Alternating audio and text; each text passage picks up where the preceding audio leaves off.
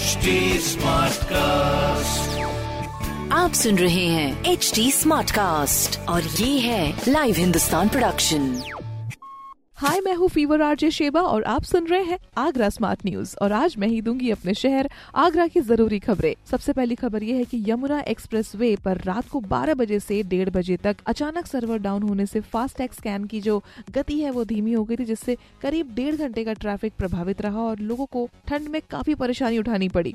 अगली खबर ये है कि ओमिक्रॉन के बढ़ते खतरे को देखते हुए ताजनगरी में कोविड टेस्ट सेंटर्स के द्वार फिर से खुल गए हैं। कोविड सेंटर्स फिर से और बढ़ा दिए गए हैं। अभी जिला अस्पताल के अलावा सभी 30 पीसीएच पर सैंपलिंग की सुविधा उपलब्ध करा दी गई है।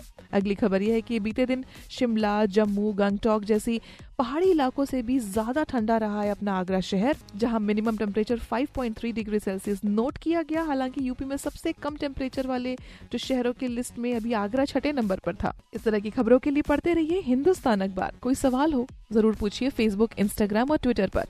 हमारा हैंडल है एट द रेट एच और इस तरह के पॉडकास्ट के लिए log on to W W W dot H T Smartcast dot com आप सुन रहे हैं एच डी स्मार्ट कास्ट और ये था live Hindustan production H smart Smartcast.